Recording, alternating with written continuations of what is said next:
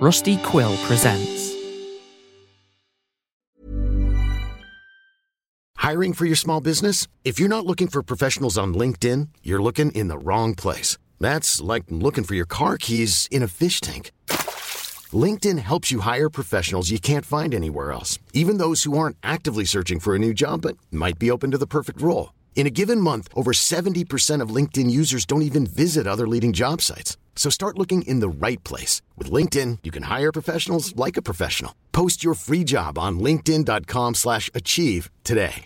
A lot can happen in the next three years. Like a chatbot may be your new best friend. But what won't change? Needing health insurance. United Healthcare Tri Term Medical Plans are available for these changing times.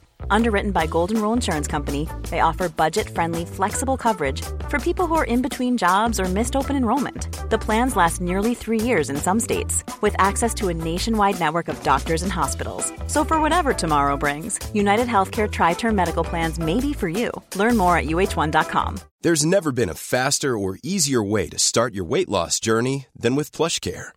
PlushCare accepts most insurance plans and gives you online access to board-certified physicians who can prescribe FDA-approved weight loss medications like Wegovy and Zepbound for those who qualify. Take charge of your health and speak with a board-certified physician about a weight loss plan that's right for you. Get started today at plushcare.com slash weight loss. That's plushcare.com slash weight loss. plushcare.com slash weight loss. When you make decisions for your company, you look for the no-brainers. And if you have a lot of mailing to do, stamps.com is the ultimate no-brainer. It streamlines your processes to make your business more efficient, which makes you less busy. Mail checks, invoices, legal documents, and everything you need to keep your business running with stamps.com. Seamlessly connect with every major marketplace and shopping cart. Schedule package pickups and see your cheapest and fastest shipping options from different carriers with rates up to 89% off USPS and UPS rates. And with the stamps.com mobile app, you can take care of mailing and shipping wherever you are. Make the same no-brainer decision as over 1 million other businesses with stamps.com. Sign up with code program for a 4-week trial plus free postage and a free digital scale. No long-term commitments or contracts. That's stamps.com. Code program. May you find a quiet place to rest amongst the madness of the world. Welcome back to Spirit Box Radio.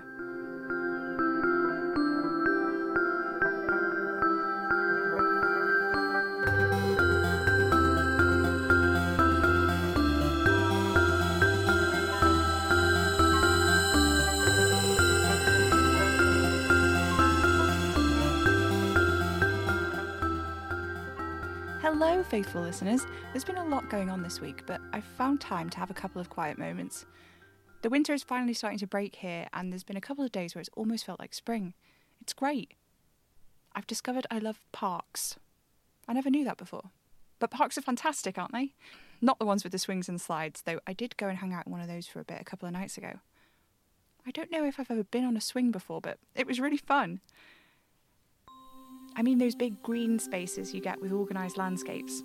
Maybe it's because I've never been to a proper forest, but they make me feel like I'm out in the wild. When Oliver is with me, he points out the ways the plants have been placed to guide you through, how the trees are arranged to look their prettiest. So I know the whole thing is very much a curated experience, but still, I feel like I'm in nature, and I like that. I was talking to Oliver about going to the beach sometime too. I've almost definitely been to a beach before, but I absolutely do not remember it. I love the sound of it though, the sand and the waves, though Oliver warns me that sand is pretty coarse and irritating. That made him laugh a lot for some reason, and I have no idea why. I asked Anna to explain why it was so funny, but she just cackled. I think it's the first time she's ever laughed about anything Oliver related that wasn't those mean laughs she does when she thinks something is going to turn out badly. Oh well. My weekend plans aside, I have received a mammoth of a letter this week, and I really don't know what to make of it. It's really bizarre. I. Well, I'll share it with you now, faithful listeners, so you can understand what I mean. Dear Sam Enfield, host of Spirit Box Radio, I'm writing to you because of something that happened to me several years ago in Prague, which I had almost forgotten. It relates to this thing you called Scourge, I think, or at least what you described of this Scourge thing was what brought the incident back to my mind for the first time in almost a decade. I was in my car driving home some weeks ago and I turned on the radio. Try as I might, I couldn't get it to tune in to any channel. It kept skipping and skipping, and then I heard a voice. It was warped and unclear at first, but then it became clearer. It was you, speaking. When I looked, the channels were still skipping, but the LED display said that I was tuned into Spirit Box Radio. Then you described this thing you had encountered, which you called Scourge. The way you described them, the smile, the not eyes. I was sure somehow that this was not the same thing that I'd seen down that alleyway in Prague all of those years ago, but I knew just as surely that it was the same kind of thing. I also knew right away that I had to write to you and tell you what had happened. I won't be providing you with my name or a return address. I don't care what you do with this letter. Read it or don't. Either way, I hope it helps somehow. I don't know why, but I feel this is what I'm meant to do. I tried not to write this, I really did, but somehow the need has followed me since I heard your voice. And already, now I've made a commitment that it will be done, the tension in the back of my neck is beginning to ease. When I was a much younger woman, I was a journalist working at a national newspaper, which I won't name now because they have pretty scary NDA clauses built into their contracts, though I'm pretty sure writing into an arcane radio show shouldn't violate any of them. I would rather play it safe than risk a massive lawsuit. I was an old school travel journalist from back before the days of travel blogs and influencers. I'd been assigned a location and packed off to tour landmarks, hotels, and places to eat. I've seen some incredible places in my time as a result of my job, and for the most part, I've had an excellent time. I've seen Machu Picchu, Kasubi Royal Tombs, the Pyramids of Giza, Pompeii, the medieval city of Great Zimbabwe. I even once almost drowned in the Amazon River, would you believe? I would never have had an opportunity to go to all of these incredible places without my job, so don't mistake me and think that I'm in any way ungrateful for it. But there have been a few occasions where, due to various circumstances, I felt unsafe on my many travels. And all of these incidents ring clearly in my mind, and now with a bit of time and emotional distance, make for a pretty interesting dinner conversation, with the one exception of what happened in Prague, which is, I think, why I've tried so hard to put it out of my mind. First things first, I was actually in Prague as a sort of stopover on my way home. I'd just been to Laos on a fabulous countrywide tour of some pretty incredible landmarks.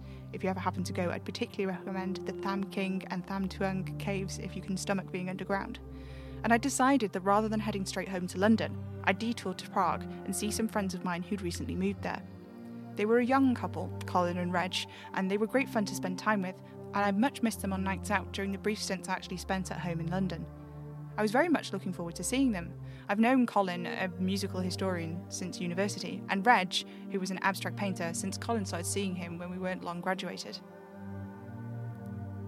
They'd moved to Prague because Colin was overseeing the development of a new exhibit in the Czech Museum of Music and was sure to have a lot to say about it. And Colin had told me in a letter that Reg was working on a new series of paintings I was extremely eager to see. I arrived in Prague having written to them to tell them I was coming, full of fabulous stories about the incredible things I'd seen and particularly the amazing food I'd eaten, so I was a little put out when they called off the dinner we'd planned on my first night there. Still, Prague is a gorgeous city, and I was more than happy to entertain myself and spend some time wandering alone. The next night, however, they rained off again, and on the third night, again. I was perfectly happy to spend some time alone, as I say, but I had come to Prague specifically to see them, and I was starting to get a little concerned. I could only really spend a couple more days there before I had to go home to make sure I had enough time to prepare for my next trip, so I decided I'd call by the house and drop in just for a quick hello, even if I couldn't see them for longer. At least I'd have seen them to know they were all right. It was late September, so the sun was beginning to set as I reached their building. The building was a handsome tenement, untouched or renovated since its construction in the early 1900s.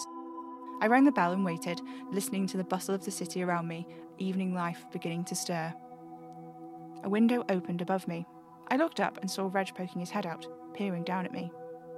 I called up to say hello, and he looked alarmed, though I'd written and left messages on their answering machine, but nonetheless came down to let me inside. He seemed off right from the moment he opened the door. I don't know what it was exactly. He was quiet. He looked drawn and tired, but it was more than that a strange, simmering stillness to the way he moved, the way the words he did speak were clipped and hurried, punctuated by too many pauses, looking at the doorway behind me, the empty hall, the stairs. After I'd explained why I'd come and what happened, Reg did invite me up to their flat, but he seemed very reluctant to do so. As soon as he opened the door, I understood why. The flat was stylishly furnished, as I would have expected from Colin and Reg, but there were dirty dishes on the chaise lounge and the air felt still and stale, as though Reg had not left the place for some time, and I suddenly became aware of the smell of outside clinging to me as I peered around. Reg offered me some wine, opening several cupboards before he found a clean glass. There was a mug on the counter with amber liquid in it. I think it was whiskey, but I'm not sure. Once I'd been given my wine, Reg didn't start a conversation. He just picked up the mug and swallowed a large gulp of whatever was in there, wincing. His eyes were heavy, red, like he'd been crying or perhaps had not slept for several days. He didn't start a conversation or offer to show me around. I lightly tried to ask him about his new series, but he wasn't interested in taking the conversational bait. I asked where Colin was. Reg stiffened. He looked out of the window. He said he didn't know. I asked if he knew when Colin would be home. Reg didn't look back at me from the window. He just said, no. I sipped my wine in silence, listening to the chatter outside a dog barking somewhere on the street, the rumble of the occasional passing car. I was quite concerned by this point. I wondered if something had happened between the two of them and Colin had left, but it surprised me that he wouldn't have let me know about it. I reasoned that perhaps Colin had sent me letters home to London by mistake, though I'd updated the addresses of the places I'd been staying in Laos as I'd written to him from them. I excused myself and said I was going to the bathroom, and though I didn't know where it was, Reg didn't give me any directions. I wandered through the flat. A canvas was set up on an easel in one room, paint splattered sheets covering the bare wood floors. The next room was their bedroom, and in a similar dishevelled state to the living room and kitchen. Sheets tossed aside, dirty crockery scattered here and there. Finally, I reached the bathroom. It was grubby, expensive, and as soon as I stepped in, I saw stains on the wall. I thought at first they were mould of some kind, stringy and brown over the tiles, but then I saw the towels in the bath. There were several of them, different colours, all bundled up. Some of them had dark, crusted patches on them. Others were streaked and splattered with red. Unmistakably blood stains. The stains on the wall, on the other towels, painted like a Jackson Pollock on the floor, they were blood stains too. Older, drier, but blood. I felt nauseous. My mind raced, searching for any kind of explanation, but I could think of none. I left the bathroom dazed and found myself standing back in front of Reg, and he looked at me with dead eyes, watching me, waiting for me to speak, but I didn't know what to say. After a long moment, he took a deep breath and said, It's Colin's blood. I stared at Reg. What did he mean? It's Colin's blood. I don't know where he goes. Sometimes he's gone for days. When he comes back, he's hurt. He won't speak to me. He won't speak to anyone. I don't know where he goes. I asked what he was talking about, what he meant when he said that Colin was hurt. Black eyes, a broken nose, bruises on his legs and ribs. Once I think he might have been stabbed, but I'm not sure because he wouldn't let me look at it. He wouldn't speak to me. I don't know where he goes. Something rattled, and Reggie's eyes flickered away from me to the door behind me. I turned as a key jangled in the lock. The latch clicked. The handle dipped as someone pushed on it from the outside. The door swung open. Colin's eye was swollen so much he could hardly see out of it. The left was bruised too, but that one looked older, the swelling deflated, leaving the skin purple grey and mottled with a fine web of veins. His lip was split. There was a mark on his neck which I'm fairly certain was a bite wound. On his filthy shirt, right in the centre, was a smear of mud in the shape of a boot. Reg didn't say a word. I couldn't stop myself from gasping Colin's name. He didn't look at me or Reg, just stared straight ahead. Without a word, he limped into the flat, edging towards the bathroom. He slammed the door. I looked at Reg.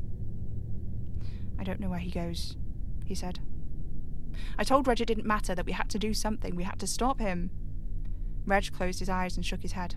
He won't listen. I even tried taking his key. He threatened to jump out of the window. I insisted that there had to be something we could do. I marched to the bathroom, hammered on the door, calling to Colin, begging for an explanation or reassurances, anything that might give me some sign he would be okay. He didn't respond. I could hear the water running in the sink. After about half an hour, Colin opened the door. He looked at me in this way which is hard to describe. His gaze wasn't empty or defeated, but he wasn't angry either. It was something else, something raw, something nasty, spiteful. He said, I'm going out. When he spoke, I saw several of his teeth were missing. Reg stood there, unmoved, unmoving. I don't know where my sudden burst of bravery came from, but it surged through me and I followed Colin out of the flat. All down the stairs, I asked what had happened, where he'd been, where he was going, and he said nothing. He didn't even look at me. I was like a fly buzzing around a rhinoceros. He opened the door to the building, and only then did he glance in my direction. There was nothing behind his expression, no familiarity, nothing to suggest that he even knew who I was. I faltered in my reserve, and the door swung shut in my face. My heart was pounding in my chest. Through the glass in the door, I saw the warped figure of him disappear. I stared at the door, not knowing what to do, and then, with a deep breath, plunged out into the evening after him.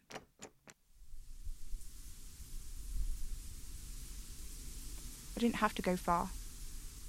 I rounded one corner to an alley down the side of the building, and there he was. Colin. He was standing next to the bins. There was another man with him, or at least that's what I thought at first. The other man was wearing a crumpled button down and a heavy overcoat, but it was moving as though there was a strong wind, even though the air was barely stirring with the gentlest breeze. His hair caught in the last strokes of sunlight in wild, dark blonde twists. Colin stood before him with his head slightly inclined, like a slight sort of bow, as though greeting some kind of dignitary. The other man's hands were slick with red, sleeves pushed up to his elbows, like he was wearing gloves of congealing blood.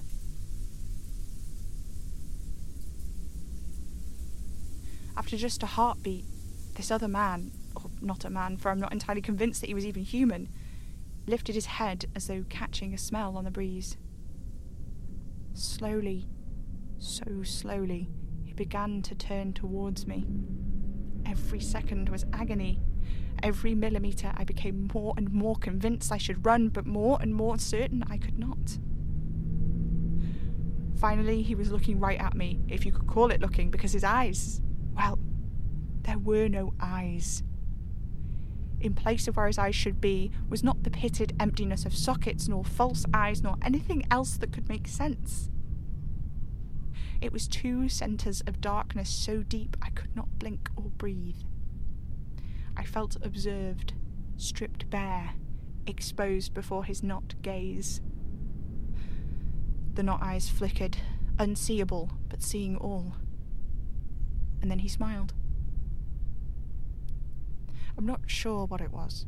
Perhaps the creases in the skin around his mouth, or the way I knew the skin around where his eye should have been would have crinkled too if I could have seen it, but something in me steeled, and I turned and ran back to the door. I hammered my fist against it nonsensically and wrenched it open a moment later. I knew as soon as I saw him again that whatever that thing with Colin in the alleyway had been, Reg had seen it too. We didn't talk about it. I begged Reg to come with me to London to leave Colin and Prague behind. He didn't take much convincing. We arrived in London on the next available flight. Reg slept on my couch for three weeks. The whole time, we didn't speak of the thing we'd seen or about Prague, or about Colin.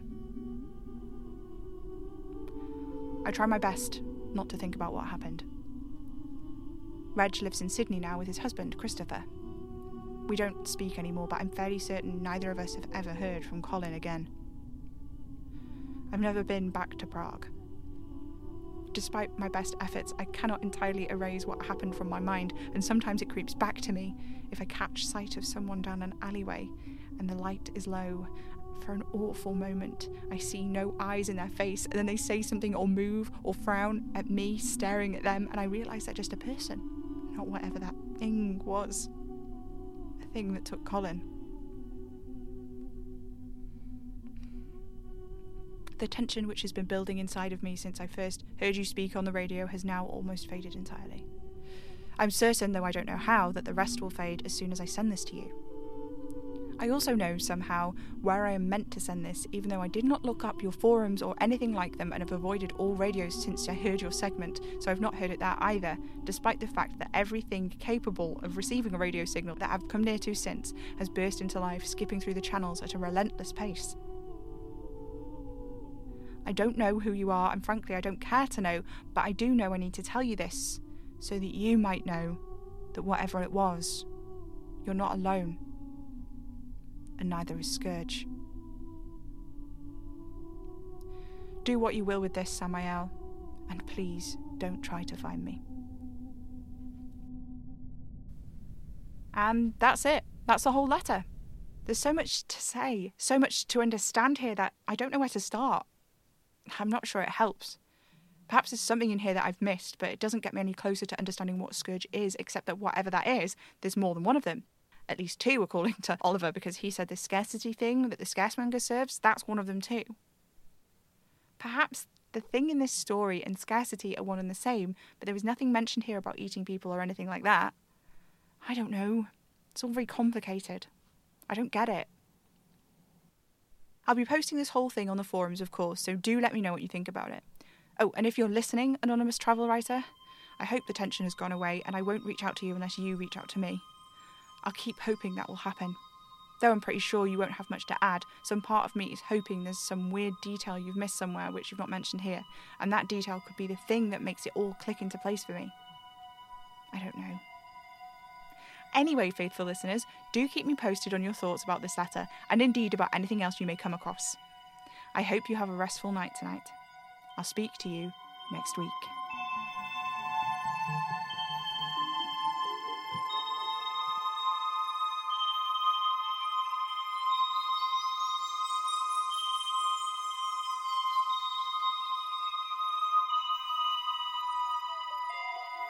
Spirit Box Radio is a podcast created by Pippin A. Remager, distributed by Hanging Sauce Studios under a Creative Commons non-commercial share-alike 4.0 international license.